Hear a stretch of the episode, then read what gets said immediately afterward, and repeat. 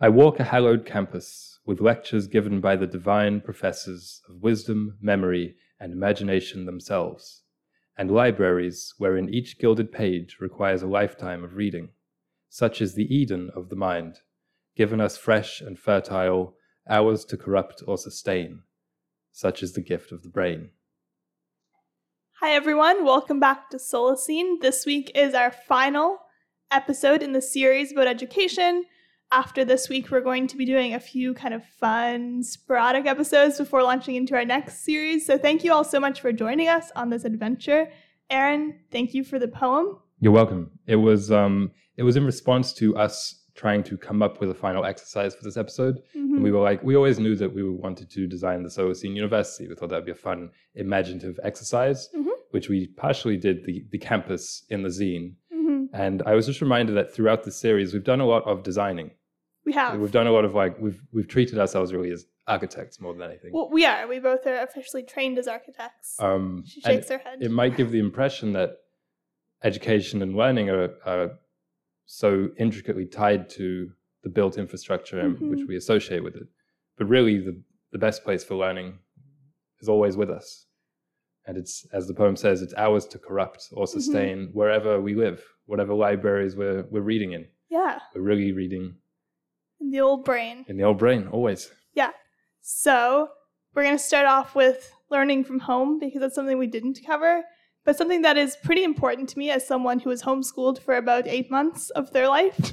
and it's how I started learning. And I think homeschooling and learning from home is really important for kids, even if they're not homeschooled, but even just the time that they spend outside of official school hours. yeah, because that's what life is. Mhm. Life is homeschooling, Yes. really.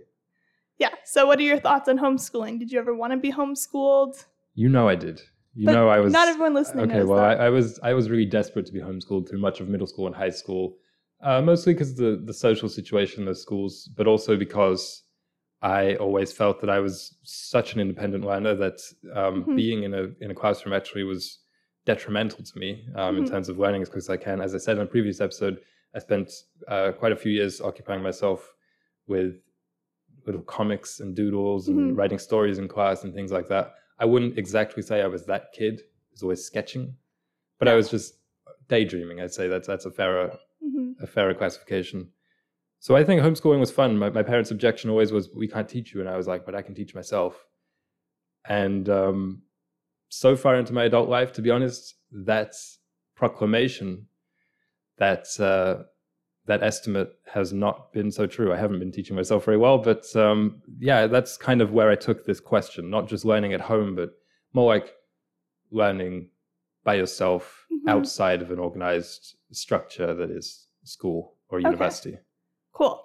I took it by meaning in the solo scene, will there be homeschooling? How will it look?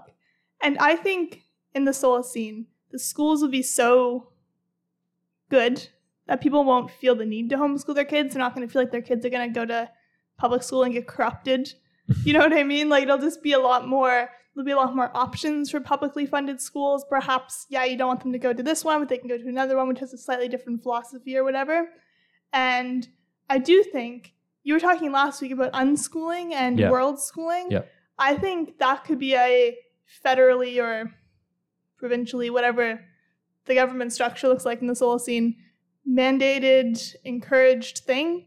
So perhaps each parent or guardian gets to choose a year of their child's life where they can take them on a trip and it's like sponsored by the government or Oh, that's something. a really cool idea. Yeah, because I was Educational. thinking, you know, in school how there's the in-service days or professional development days where Yes. the teachers would have a day and the kids would have it off school. I was thinking having something like that for citizens, like for parents and people who have kids. Hmm. So I think that would be kind of fun. Okay, on Thursday, once a month, the parents go to this conference thing. The kids obviously would go to school or whatever, and the parents would be trained in, oh, there's this cool new technique you can use to teach your kids how to garden or whatever it may be. It could be so many different things. That is cool. The top down organization of it seems a little bit contrary to the idea of unschooling. Mhm. But e- I mean, even ourselves, we went on a, I guess it was provincial uh, trip from Nova Mhm. Scotia to Mexico. And it was just because we had high grades, right? And it was Mhm. uh, kids from all over the, the province in middle school, in high school. And I would say that was very educational. So, yeah, j- just like you were saying, world schooling, but hmm trips, Yeah, but like conferences. a bit more. I don't. I don't want it to be standardized. But the thing is, in the solar scene, the governments aren't going to be. It's not going to be a Canadian provincial government that's covering basically a continent worth of people and worth of space. I think there'll be a lot more municipal government. Hmm. Oh, yes. Okay. So it'd probably be municipal working with the parents and with the people who are trying to put on these trips, but a bit more equitable because right now there's always the kids in school who they get to go all over the world and some kids who never leave their community. So I think just yeah, I guess equitable access to that kind of education and yeah, also the parent development days I think is a fun idea. I like it. Is that learning learning from home or learning away from home? I guess is Yeah. a little bit closer to that. Learning outside of school. Fair. Mhm. With regards to inside the house, something that we've touched on, I think, in the degrowth series is having different spaces within your your living space for specific things. Mhm. So we talk about how can we segregate technology so it's not infecting different parts of our lives. It's like you have a computer room, and that's where the computers and the internet is, and that means that when you're not in that room, you're not constantly relying on Google, and it's not a temptation or a distraction. Mhm. And I think that is also true for learning. I often wish in our apartment that I had a desk Mhm. or we had a desk because otherwise I'm just sitting where we eat or where sleeping is done. and um, I, I also think there's kind of a Pavlovian response wherein when you have a desk, when you go near that desk, it makes you get in the mood to do desky things. Like Mhm. for me, when I'm around um, a bed, I get sleepy Mm. when I'm around a kitchen, I get hungry. Yeah.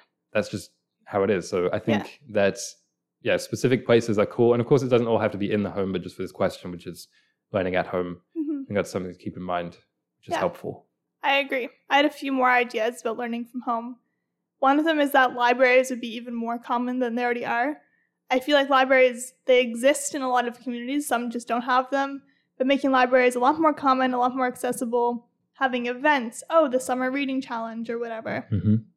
And speaking of the summer reading challenge, I like the idea of having reading lists for the summer or summer homework Yep. because I do think a break from school is important, but I don't think we should be taking two months off and basically reverting four months. Like it just seems silly. So I think summer school or summer homework, obviously way less than the normal workload of kids and teenagers. But Yeah, and more self self directed. They can choose the books they read within reason. yeah, did you like when you had summer homework or did you ever have summer homework? Um, honestly, not that I remember. hmm I don't remember ever having any summer homework. Yeah, I remember it always being held over our heads as a threat. yeah. oh, if you don't do this, well, you'll have to get it done over the summer. But Yeah. somehow we never did. Although there was one course um, in high school when you got- when you got to choose your levels of class, hmm there was an advanced English, which Yeah. not to toot my own horn, but I was made for. Um, It was made for me. Someone said. but but I knew that there was a summer reading list, hmm and it was like they weren't even books. They, I was really into to fantasy and sci-fi and, and more pulpy kind of genre fiction hmm and these were obviously literature. I remember two of the books were A Tale of Two Cities and um, The Boy with the Striped Pajamas, and I was okay. like, I just don't want to spend my summer reading, Mm. especially these books. okay. I Um, was the opposite. So I deliberately didn't take that course, So and the silly. teacher was like, he, th- "Again, this sounds like so uh, like." Um, such an- Self-aggrandizing. self-aggrandizing, yeah. Yes. But the teacher was like lobbying me. He was like, "Come on, man, you Yeah. got to take the course." And I was like, "No," and I definitely regret not taking that course. And so the next year, I did do that course with the summer homework, Mhm, and I discovered that I like reading. And now I would mhm. not even think twice about it because on warm days now, one of my favorite things to do is read. summer reading my favorite thing i remember 10th 11th and 12th grade we had summer reading and i adored it i'd go camping and it would be an excuse to not have to like socialize i'd be like okay i need to go do this homework then I'd go and sit by the river and read Ooh. and then i remember for some reason more vividly than any books i read in uni- university or high school i remember those summer reading books almost like could recite pages like try and like they are they really stuck with me because it was kind of no pressure It was you have two months to read these few books Right. read them at your own pace read them all in one day whatever you want I left mine till the last. Yeah. The la- the first day of school, in fact. i got back every single year no one else had done the reading or the homework and the teacher would be like why didn't you do it and i'd be like well, I did it, but then I'd be frustrated because the first month would be spent reviewing it. But in the solo scene, people won't be slackers. They'll want to do their summer reading or something adjacent, a summer research project or something just to keep what about a kids' summer, minds engaged. a summer film list? Film list. that required would work. viewing. And maybe there's at the community park, there show some of them. So all the teens go out, we're going to watch Jaws. No, in the no, park. it's like summer viewing, so it has to be the equivalent films to summer readings. Instead of Mm-hmm. like a Tale of Two Cities, they're watching like Persona by Ingmar Bergman. Mhm. They're like, come on, guys, let's go watch at the drive-in. Yeah. Somehow, I no, it, it could happen in the summer. It could happen. Probably Um, not a drive in, but it'd be a bike in. Yeah, uh, that's true. Well, Definitely not a drive-in. My final point for learning from home is with regards to relaxing, we should try to choose things which aren't actively detrimental to our brain. And I understand Mhm. with relaxing, I mean this is this is obvious, but I feel it too, which is sometimes you don't want to read Dickens. Mhm. Or I just bought um, The Fairy Queen by Edward Spencer, which is I think it was I don't remember when it was written. I think it was the 1400s or 1500s and it's just genuinely written in Old English. But Mhm. I got it with the intention of, as Hermione would say, doing some light reading. Mhm. And then you, as Ron, say, This is light. yeah. And I was like, Well, this isn't actually going to be a relaxing chore. So sometimes when it comes to, to books, there's two different kind of brackets that it's in. It's this will be fun reading or this is homework. This is definitely going to feel like homework. So I think that when it comes to relaxing, we can do fun reading, but it also shouldn't be destroying our brain at the same time. It should be at least just neutral. Mhm. And this is inspired particularly by this change that I realized was happening in me in university when we had a previous podcast. And for it, we were trying to do social media for the first time. And it was Mhm. the first time I'd ever been on Instagram. Mhm. And we were spending a lot of time on there, messaging, networking, trying to get followers. And it took me about maybe a month or two months. And I realized I can't read anymore.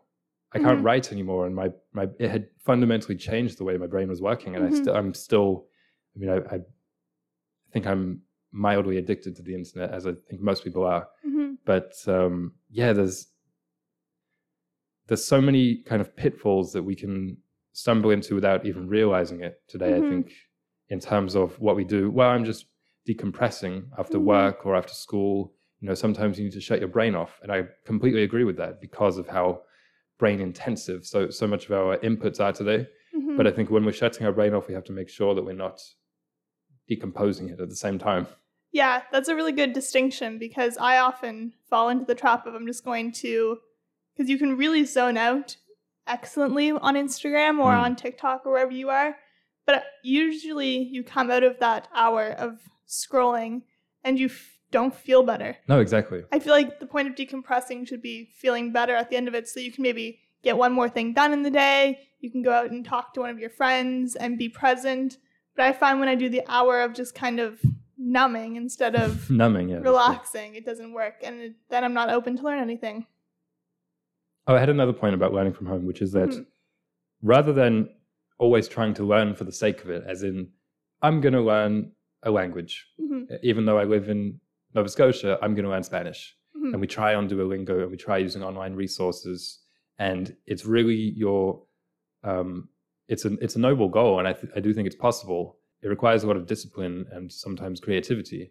But I think that you are kind of uh, fighting an uphill battle in those instances hmm it's maybe better, more effective, more consistent, and more sustainable if we try and choose to do things that just require us to know more. Mhm. So basically, maybe um, I really want to go to Madrid, hmm so I'm going to learn some Spanish for that. Yeah. Or I want to um, join a play, hmm but I don't know how stages and you know I want to join like the back the staff, but Mhm. I don't know anything about that, so I'm going to learn a little bit about the history, and then you're learning for a goal, and it's not like an artificial deadline or hmm um, imposed thing that we put on ourselves, kind of.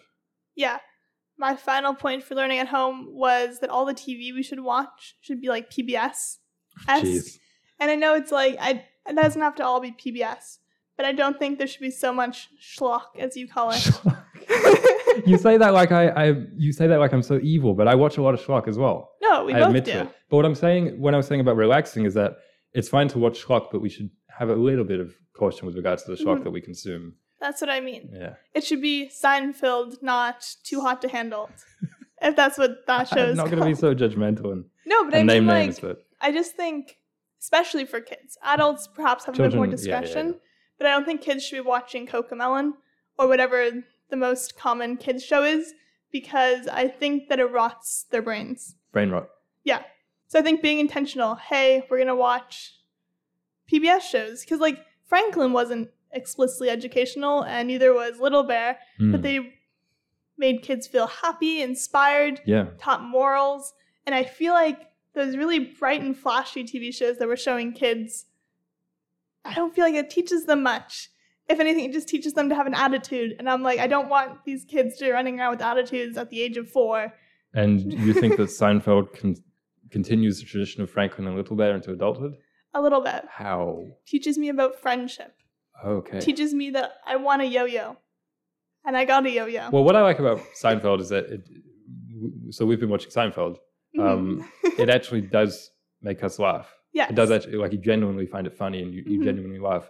And I don't want to say that Seinfeld is the best TV show and everyone should watch it because I'm sure there's a lot of people for whom it, it doesn't make them laugh.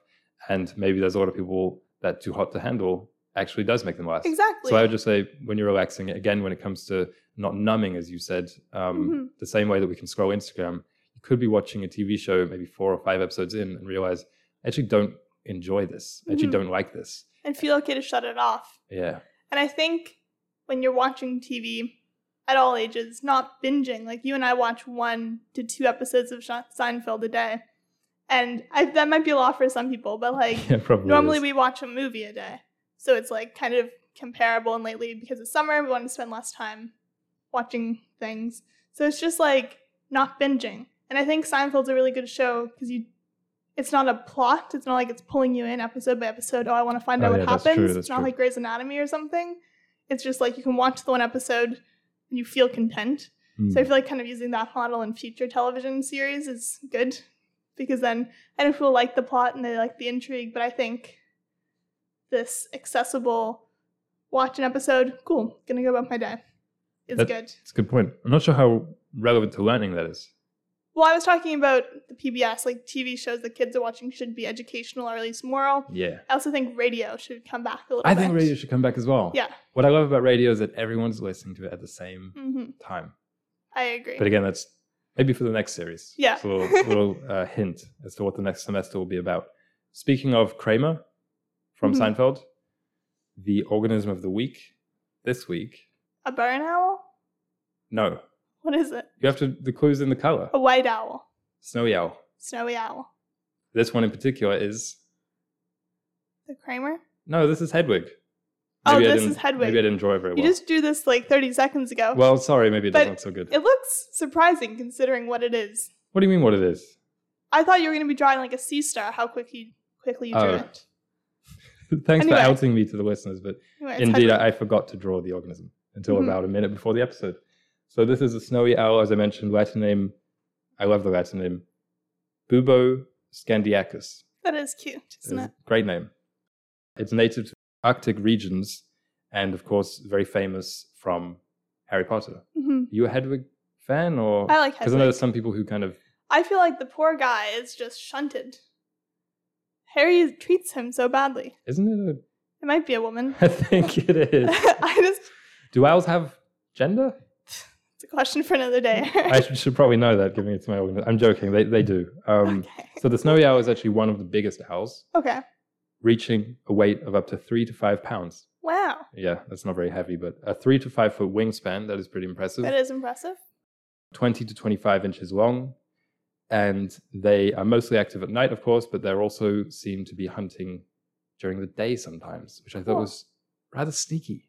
Little sneaky. But I guess it makes sense given their color, Yeah. because it kind of blends them in with the tundra. Mhm. They spend most of the time on the ground, and I was curious about their eating, given they're so big. Mhm. And indeed, it says that on the coldest winter days, depending on the size of the owl, it can require up to seven rodents to survive per day. Whoa. Yeah. I How don't many know how rodents do you animals eat per hunt. day? That's impressive. Zero. Exactly.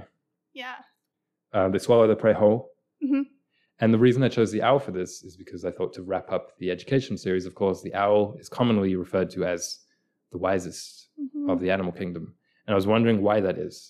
Do you have any ideas? I don't know. Well, something that's interesting is that it has been labeled wise and smart and knowledgeable s- in several different independent cultures. Mhm. And I think it's because it has very big eyes. It's relatively quiet compared to other birds and either, even other bu- birds in its family. Mhm. And I think that it's kind of like there's a saying like that with humans, right? It's like um, you should be quiet and let people assume that you're.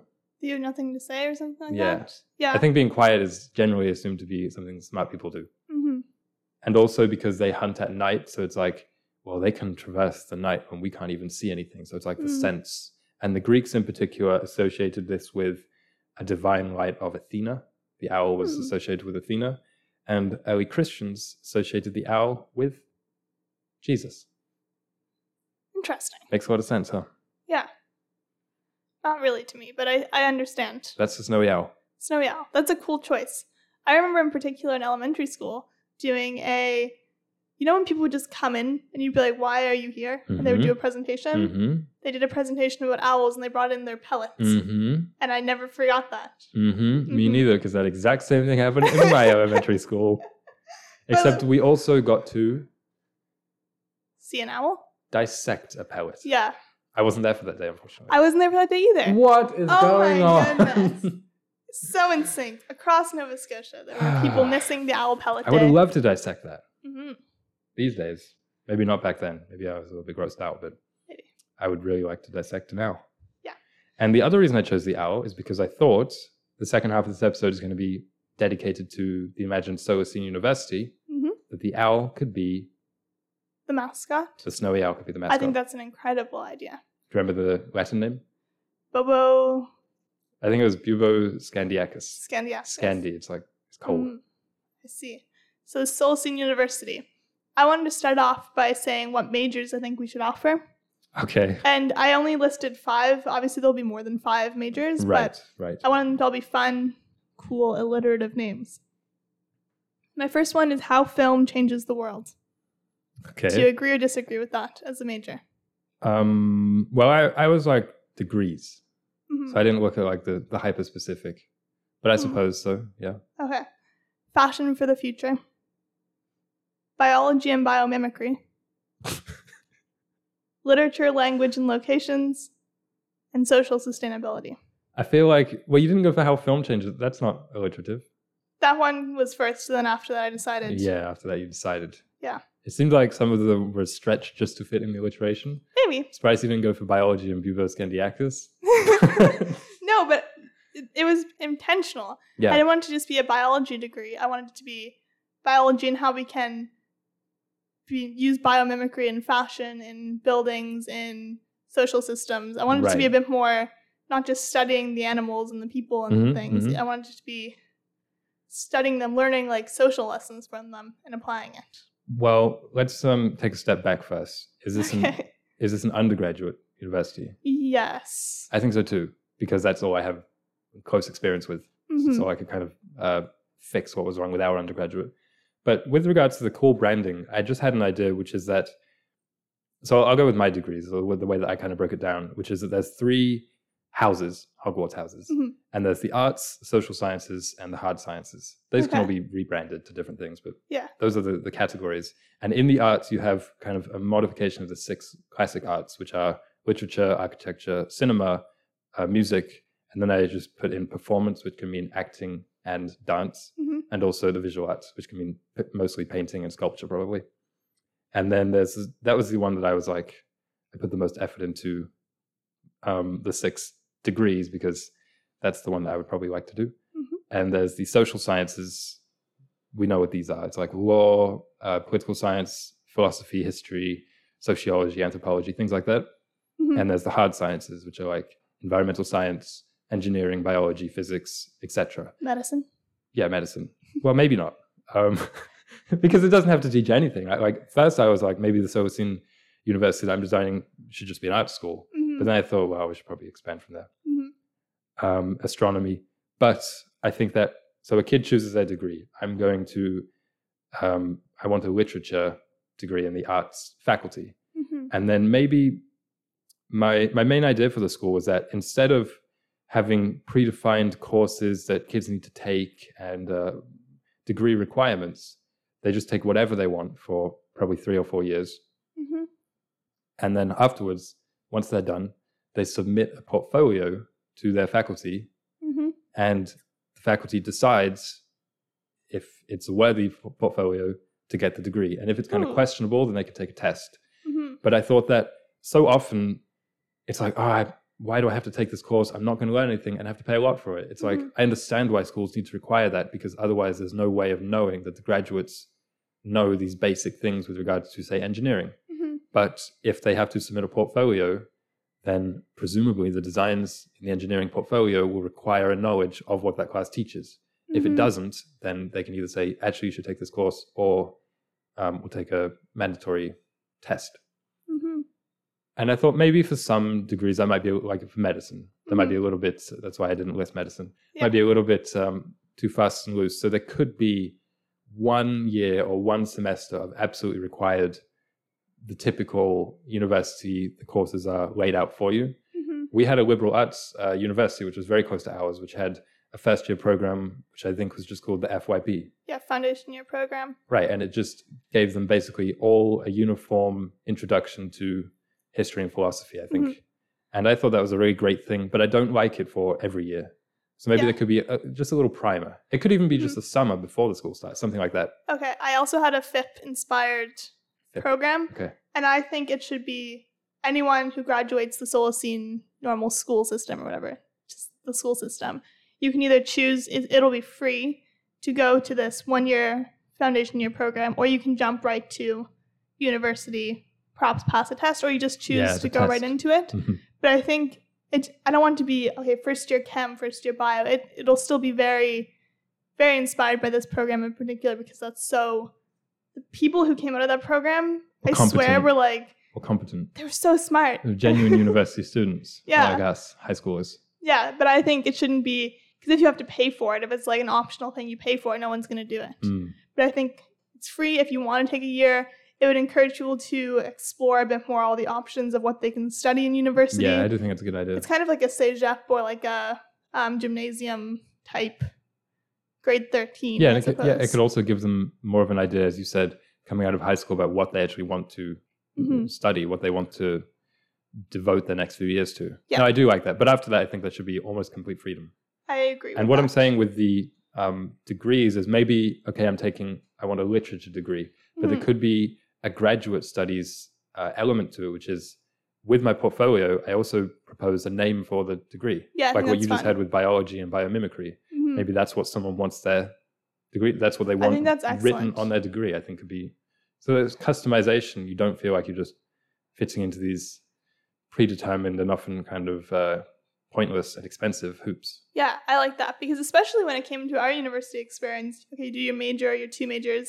Then with the minors, it's like I had two minors that I had nine credits in, but I didn't get the ten, so they weren't in my degree. bureaucracy is just It was just like, okay, I guess I didn't do those minors, even though I Mhm. had almost enough courses. It, yeah, I think it should be a lot more loose. it discourages genuine kind of pursuit of your interests and what you're good Yeah. at And I like, so think- in this uh, structure what do you think your degree would have been like what category and then what would have been the name of your specific degree hmm. for me i would have chosen literature Yeah. but it would have been something like I don't know, environmentalism in classical lit. Like I Mhm. think that that would have been more in tune to my. Whereas right now, what happened was I was kind of funneled into environmental science. Yeah. Took a lot of English literatures. Ended up hating all my science courses. Mhm. But Yeah. My degree, based on what I took, would have been something like sustainability from a business and from a religious perspective. Because I took a lot of religion and science courses and I took a lot of business courses. so it would have been in business. Yeah, Mm-hmm. business, I suppose. Yeah, I like that. I think that's Mhm. cool. but I think, yeah, it's just because the way things are, it's like, okay, you have a sustainability degree. But it's like no one in my degree focused just on sustainability because you had to do two majors. So I think, yeah, just m- more accurate titles would be useful for. But that's finding- why I say if the kid just invented Yeah. their title based on what they've taught, what I they've think it's taken, excellent. and obviously the portfolio they Has to be submit approved. has a list of all their courses. Mhm. I think that's that's so cool. And the other thing is, with regards to a lot of universities today, the reason kids can't just take whatever they want is because like, well, they're just going to take all the really easy courses. hmm Mhm. And my question for the SOAS Senior University is why do we have to have these really easy courses that, if they're that easy and that kind of um, irrelevant to most studies, why do we offer them? Mhm. So, um, yeah, everything should just be worthwhile. Like, Mhm. everything should be worthwhile. And with, again, the, the predefined courses versus electives, the, the core required stuff versus the things people actually want to take, sometimes the, the Shakespeare course is actually harder than Mhm. the required English grammar course. Yeah. Mm-hmm. So, but we often just assume, oh, that's an elective. Of course, they got a gr- good grade on it. I think people usually get better grades on electives because Mhm. they actually enjoy, the Enjoy it. electives. Yeah, and the professors are usually really, really passionate about it's it. true, yeah. Yeah, something concerning the professors that I was thinking about for the Solstein University. You can definitely disagree with me on this, but it's that the professors I think should live on campus No, I like it. and they should host because again inspired by Hogwarts. by Hogwarts and also the university that was linked to ours, the college, I guess. Yes. They would have a prof- uh, president's dinner hmm and it, like just random kids could just go to the president of the university's house and have dinner basically. That's why I like the, the 3 Mhm. houses. I thought they could be color coded. Yeah. So then, because so many schools are so big, they're trying to Mhm. foster community. Like Yeah. the good thing about this school is that it only had a thousand students, two Mhm. students. So it's like it might be a little bit easier for them to have these Mhm. dinners and say, "Wow, look how good the relationship between the professors and the students is." But you can artificially shrink schools Yeah. within the wider institution. So it's like, yeah, I go to the, the Solstein University, but also I'm primarily an art student, and that's what I Mm-hmm. identify with. Within that, I'm in literature hmm and so I know these professors best, and you know we have we have our little Yeah. get-togethers. Yeah, I know like one of my friends had a professor who would have some of the students over for dinner. They'd go on field trips, they'd do little things like outside of the official programming. And I think everyone who's had one of those experiences completely remembers that course, obviously. They ended up TAing for the course or having a lifelong friend out of the professor or the professor's partner. Like there's so many fun like it's just so much more like that's kind of the extra university experience that I feel like people talk about existing but it doesn't exist for many people. Hmm. Yeah, So fun. going on with the, the Hogwarts theme, we could just have dungeons. where Okay. all the, the h- that would be where the hard science kids live, and then the arts kids are like the Gryffindors, and they get all the benefits. okay. Yeah. um, another element of the Solstice University have thought of was this thought kind of started with a with a small seed and it just expanded. It started with we shouldn't be we shouldn't be able to access our grades online. You shouldn't be able to monitor your grades online because what that leads to for so many kids is just jumping through hoops to get Mhm. the pass. And I don't think that's really beneficial. If they want to work it out, given the syllabus and the grades they've gotten back on paper, then that's that's up to them. But so often you're just watching that like a hawk, even more than you're actually actually doing your studies yeah. because there's such a financial stakes. Mhm. Also, I thought no submissions online just because it's miserable. Yeah. so if you're writing an essay, you have to hand it in. Mhm. And then also, I just thought no communication online at all No, I think that's smart. because so often there's there's this constant. I can imagine as a professor just being bombarded with emails uh, by students saying, "Oh, when was the deadline for this? What about?" And so often they're almost all the time they are questions which were answered in class Mhm. but because there is this backup um, net of well if i wasn't listening in class or if i didn't attend i'll just email the professor and they can tell Mhm. me no if there's no online communication that actually requires you to listen in class Mhm. and go to class and Yeah. the thing is people say well communication's been so much bettered by it but i, I just don't think it has i think it's worsened our in-person listening skills Mhm. and yeah, the, the stakes of being in a lecture hall and Yeah. actually listening to what the professor says. Similarly, I don't think that the presentations, that, that like the slides that the teachers teach from, should be online for us to study. Mhm. I think that perhaps if you go to class, you're taking notes. If you don't want to go Hmm. to class and take notes, maybe you can do the recording thing Mhm. and then listen back to it. But it requires you to actually go to class first of all. I agree. And I had another note that because a lot of people they say, well, having the slides online, having courses offered online is more accessible for everybody. But I think in the solo scene, everyone will live on campus. That's an assumed thing. And there'll be a sense of community. Okay, I have this friend who's like, they're not able to take notes very quickly or not able to take notes at all, but you give them the notes. Like, there's just these systems in place. takers. Yeah, exactly. But I think just those programs being even more widely community Mm-hmm. based almost. And another community based thing about the university I was thinking is okay, there's meal halls, there's places that people are living, but students, everyone enrolled would have a shift a week or something in the meal hall, cleaning. You know what I mean? Because it's like, sure. I was thinking of ways that we can make it almost less expensive and also nicer. Yes. I feel like if you knew, okay, the bathrooms are disgusting, you're gonna be less likely to trash the bathrooms if you're the one cleaning them. I like the shift idea as well because it's not just a meme or a cliche that university kids are irresponsible. hmm So I think that teaches them, yeah, how to sweep. Yeah. Yeah, I like that idea. But think with regards so. to expensive, I just think it should be free in the No, I States. think it should be free as well. But I was thinking, I was like, but then you're gonna have free or very cheap. Yeah. Because it it, it removes the distractions from learning. I mean, I'm sure there's Mhm. studies done that when kids have jobs in addition to their degree, they Mm-hmm. get less from their degree. But I was thinking with that because I assumed it would be free. I was like, then no one's going to be working. They're just going to be studying, which I think is a good thing. But I think it's important to have, I think we'll get to clubs in a minute, but also I really, really liked having a part time job in university. I- It was like, It was you on made- campus. it was on campus. Just you would build community, met other people in other majors. I really cared for the building I was working in. Mhm. I just think it's important to have a job, even if it was in university unpaid, because everyone's doing it and it's just. I think it should be paid. I just think that Mhm. perhaps if it wasn't a requirement, as in I need this job or I won't be able to Mhm. enroll next year, Yeah. then yeah, that's why I think schools should be free.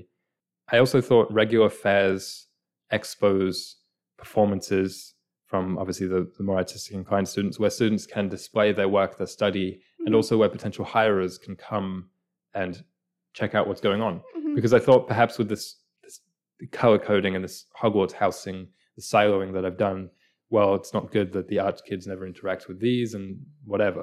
Mhm. And I know that there's a lot of work done in universities to build kind of bridges between faculties and subjects, which I think is a great thing. I think that everyone should be able to take electives from everywhere and, Mhm. and courses and join clubs from everywhere and, and all that. And I also think that I really enjoyed the days when you could walk around and see the it was called fairs, I think, like academic fairs.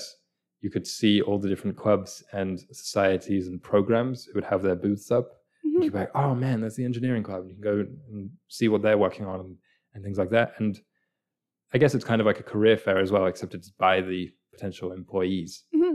It's really cool. Yeah, I always liked those days a lot, even though we were like, we're not switching majors right now. Well, I- Usually, I, usually was. you you were. Um, on the subject of career as well, I think that so many universities pay a lot of lip service to, you know, you guys have to be constantly thinking forward and, you know, you should think, really think about your job before you enroll in things and you should be always thinking about your career. But I don't think they offer a lot of genuine support aside from a few token co ops and apprenticeships that they Mhm. offer. So I think that if there was a, a mandatory um, career guidance. So you had the same person from when you entered the school to when you graduated who is talking to you all the time about, not in a really pressure way, about how is this going to help your future, but just Mhm. have you had any thoughts about this? Um, here's what's going on in the community. Here's what's going on in various industries.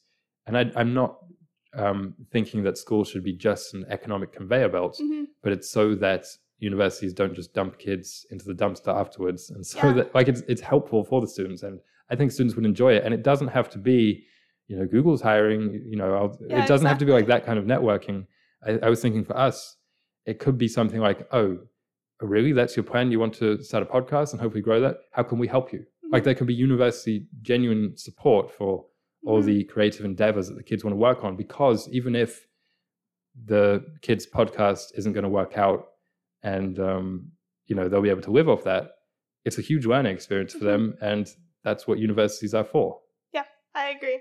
I had a few thoughts on how to like keep kids plugged into the community throughout their degree because I find okay, you graduate high school, you go to university, and you basically live in this paradise for four years. and you graduate, and you're like, oh yeah, I have to volunteer, I have to do these things to remain engaged because you're almost like automatically engaged because you go to a university. yeah So I was thinking almost monthly field trips. Hmm. Something it could be on a weekend, it could be outside of the course, but you're going to a local farm, you're going to a local business, asking questions. Um, I also had that most community members should be guest lecturers or just present on the campus, like you were saying with the fairs and stuff, but just, oh yeah, I run this cell phone repair shop nice doing a little routine, what would you say? A presentation, just like being involved, being engaged. Everyone's engaged with the university because Alumni, yeah, alumni engagement. but like not being not only right now. I feel like the only alumni who are engaged are the ones who are working for Google.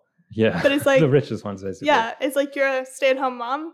You can also be engaged in the Yeah. university. Some of whatever. the some of the, the terminology that we're using reminds me of the way that people talk about army veterans after they're finished with the military. Mhm. It's like, well, then they're just cast out and they get no support or Yeah. whatever. So I genuinely think that, um, not to try and uh, diminish, you know, military service, but I do think that there's a similar sense sometimes of Mhm. we were in this sheltered environment, which was, as you say, almost like a paradise. You go out of it, you're on your own, and Mhm. maybe it didn't prepare, prepare you that well. I mean, Yeah. the Solstein University would be more Mhm. geared to genuine competency and preparing you for adulthood. But I do think some kind of transition program, Mhm. some little, you know, we still have meetups, Yeah. s- things like that. I think Recent so. alumni, And obviously, people move when they Yeah, finish yeah, of university, but that's one way perhaps the internet could be used in a positive way of Hmm. remaining engaged. Because one of my friends, she was telling me, she was like, oh, I wanted to contact the career counseling at our university. And it was like three months after you graduated. And they said, no, that's actually only for like two months after you graduate, then you're cut off. Or s- it was something super silly. And she was like, I literally worked for you for like four years. Yeah. Well, that's the thing with universities today. Don't care about the students at all. Mm. You know, they're just profit-based organizations. Yeah. and that you know, there's like no, it sounds harsh, but it's true. There's a lot of a lot of talking about how much they care about the students and alumni and all that. Mhm. But then, as soon as they graduate and they're not actually paying, Mhm. they're- they don't care. This sounds like really personal, like we're talking like scorned lovers, but uh, it's, pa- it's partially true. My final thought about the Silverstein University would just be that there are constant public forums, organized and spontaneous, Mhm. to exchange ideas, and especially so that students are always required to speak Mhm. because there's so many students who not just go into university, which is a shame in itself, but who graduate university not being able to one speak, two write, to speak publicly. They still have so much anxiety about sharing Mhm. any ideas in front of peers, which should be a, a good place to do it. I had this Yeah. nice quote, which is that the purpose of the university is to make students safe for ideas, not ideas safe for students. Mhm. And I think so often we, or universities, dilute certain subjects before they teach them to students rather than building up the students so that they can handle them and also see what they actually think about Mhm. it. I agree with that. So thank you for sharing that. Are you prepared for your final examination? Oh, the the education quiz. Yeah, I'll make it short because it's it's not really that exciting, but okay, okay. play along at home if you're listening.